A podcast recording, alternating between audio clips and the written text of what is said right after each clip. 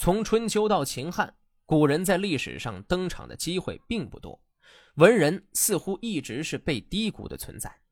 他们仅有一张纸、一支笔，既不懂行军打仗，也没有记事之才。但是在特殊的时刻，文人的笔便是利剑，文人笔下的字便是百万雄兵。西汉时便有这么一位靠着一纸文章自救的文学家，《狱中上梁王书》。是西汉文学家邹阳下狱之后给梁孝王写的一封书信。梁孝王刘武在平定七国之乱之后立下了汗马功劳，再加上是窦太后的爱儿，成为诸侯势力中最强盛的一个。梁国的区域以曲阳为中心，大致包括泰山以南的鲁西、高阳以东的豫东，全都是富饶的地方。这样的地位与权势。极大吸引着梁国周边人士的注意力，杨胜、公孙轨、邹阳等后来成为梁孝王隐蔽战线主要骨干的人才，都在这一时期归附到梁孝王的幕府中。后来梁国满足不了梁孝王的胃口，他对帝都的皇位有了想法。梁孝王谋反，第一件事情就是暗杀掉对他非常不利的大臣远古。梁孝王密谋谋议杀远古时，邹阳持反对态度。杨胜、公孙轨本来嫉妒邹阳之才，于是便利用机会向梁王进谗言，导致邹阳下狱惨死。邹阳恐死而负累，留下恶名，为后人所诟病，就从狱中上书梁孝王，即《狱中上梁孝王书》。后来，梁孝王看到邹阳的上书，大受感动，马上释其出狱，并向他申辞谢罪。臣子听说，忠心不会得不到报答，诚实不会遭到怀疑。臣子曾经以为是这样，却只不过是空话罢了。从前，荆轲仰慕燕太子丹的义气，以致感动上天，出现了白虹横贯太阳的景象，太子丹却不放心他。魏先生为秦国策划趁长平之胜灭赵的计划，上天呈现太白星进入卯宿的迹象，秦昭王却怀疑他。京城使天地出现了变异，忠信却得不到两位主子的理解，难道不可悲吗？现在臣子尽忠竭诚，说出全部见解，希望你了解。大王左右的人却不明白。结果使我遭到狱吏的审讯，被世人怀疑，这是让荆轲魏先生重生，而燕太子丹秦昭王仍然不觉悟啊！希望大王深思明察。从前卞和献宝，楚王砍掉他的脚；李斯尽忠，秦二世处他以极刑。因此，箕子装疯，皆于隐居，是怕遭受这类祸害！希望大王看清卞和、李斯的本心。置楚王秦二世的偏听于脑后，不要使臣子被箕子揭于笑话。臣子听得，比干被开膛破心，伍子胥死后被裹在马皮囊里，扔进钱塘江。臣子原先不相信，今天才清楚了。希望大王深思明察，稍加怜惜。俗话说，有相处到老还是陌生的。也有停车交谈一见如故的，为什么？关键在于理解和不理解啊！所以，樊於期从秦国逃到燕国，用自己的头交给荆轲，来帮助太子丹的事业。王奢离开齐国，投奔魏国，亲上城楼自杀，来退齐军以保存魏。王奢、樊於期并非对齐秦陌生，而对燕魏有久远的关系。他们离开前两个国家，为后两个国君效死，是因为行为与志向相合。他们无限的仰慕义气，因此苏秦不被天下各国信任，却为燕国守信而亡。白圭为中山国作战，连失六城，到了魏国却能为魏攻取中山国，为什么？确实是因为有了君臣间的相知啊。苏秦做燕相时，有人向燕王说他坏话，燕王按着剑把发怒，用贵重的马肉给苏秦吃。白圭攻取中山国后很显贵，有人向魏文侯说他坏话，魏文侯赐给白圭夜光璧，为什么？两个君主，两个臣子，互相敞开心扉，肝胆相照，岂能被不实之词所改变呢？所以，女子无论美不美，一进了宫，都会遭到嫉妒；是无论贤不贤，一入朝廷，都会遭到排挤。从前，司马喜在宋国受病刑，后来到中山国做了相。范雎在魏国被打断了肋骨，敲折了牙齿，后来到秦国却封为应侯。这两个人都自信一定会成功的计谋，丢弃拉帮结派的私情，依仗单枪匹马的交往，所以不可避免会受到别人的嫉妒。因此。申屠狄自沉雍水，飘入黄河；徐衍背负石头，跳进大海。他们与世俗不相容，坚持操守而不肯苟且结伙，在朝廷里改变君主的主意。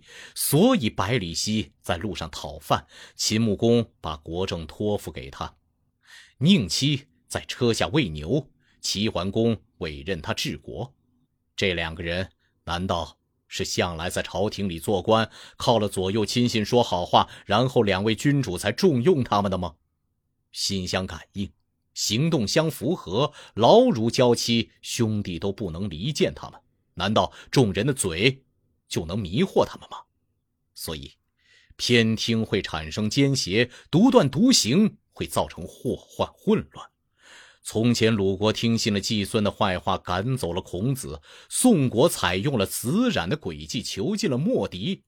凭孔子、莫迪的口才，还免不了受到谗言语语的重伤；而鲁、宋两国则陷于危险的境地。为什么？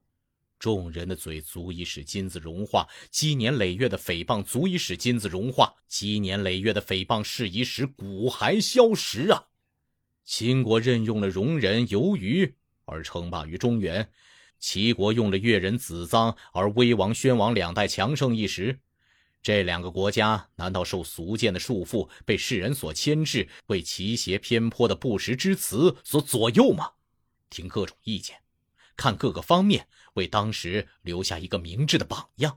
所以，心意相合，就是胡人、越人也可以视为兄弟；由于子臧就是例子，心意不合。就是亲骨肉也可以成为仇敌，丹朱、相、管叔、蔡叔就是例子。现在人主要是真能采取齐国、秦国的明智立场，置宋国、鲁国的偏听偏信于脑后，那么五霸将难以相比，三王也是容易做到的呀。因此，圣明的君王能够醒悟，抛弃子之那种忠心，不喜欢田常那种贤能。像周武王那样封赏比干的后人，为遭纣王残害的孕妇修墓，所以功业才覆盖天下。为什么？行善的愿望从不以为够了。晋文公亲近往日的仇人，终于称霸于诸侯；齐桓公任用过去的敌对者，从而成就一匡天下的霸业。为什么？慈善仁爱、情义恳切，确确实实放在心上，是不能用虚假的言辞。来替代的。至于秦国，采用商鞅的变法，东边削弱韩魏，顿时强盛于天下，结果却把商鞅五马分尸了。越王采用大夫种的策略，征服了强劲的吴国，而称霸于中原，最后却逼迫大夫种自杀了。因此，孙叔敖三次从楚国离开相位也不后悔。榆林子仲推辞掉三公的聘任，去为人浇灌菜园。当今的君主真要能够去掉骄傲之心，怀着令人愿意报效的诚意，袒露心胸，献出真情，披肝沥胆厚施恩德，始终与人同甘苦，待人无所吝惜，那么下节的狗也可叫他冲着尧狂吠，倒置的部下也可以叫他去行刺许由。何况凭着君主的权势，借着圣王的地位呢？这样。那么荆轲灭七族，要离烧死妻子儿女，难道还值得对大王细说吗？臣子听说，明月珠、夜光璧在路上暗中投掷给人，人们没有不按着剑柄斜看的。为什么？是因为无缘无故来到面前呢？弯木头、老树春区区的怪模怪样，到能够成为君主的用具，是靠了君主身边的人先给他粉饰一番呀。所以，无依无靠来到面前，即使献出随侯珠和氏璧，也只能遭际结怨，而不会受到好报。有人先说好话，那枯木朽枝也会立下功勋而令人难忘。当今天下平民出身、家境贫穷的士人，即使胸中藏着尧舜的方略，拥有伊尹、管仲的辩才，怀着关龙逢比干的忠诚，可是从来没有老树春子那种粉饰。虽然尽心竭力想要向当时的君主打开一片忠贞之心。那么，君主一定要倒按着剑柄斜看的覆辙了，这就使平民出身的士人连枯木朽株的待遇也得不到了呀。因此，圣明的君主统治世俗，要有主见，像独自在转盘上制造陶器一样，而不被讨好奉承的话牵着鼻子走，不因众说纷纭而改变主张。所以，秦始皇听信了中庶子蒙家的话，因而相信了荆轲，而暗藏的匕首终于出现了。周文王出猎于泾水渭水之间，得到吕尚同车而回，从而取得了天下。秦轻信左右而灭亡，周因为赤乌降临而成王。为什么？因为文王能跨越卷舌鳌牙的羌族语言，吸收其他方国的议论见解，独自看到光明正大的道理。当今君主，陷在阿谀奉承的包围之中，受到妃妾近侍的牵制，使思想不受陈规拘束的人才与牛马同槽，这就是暴骄，所以愤世嫉俗的原因。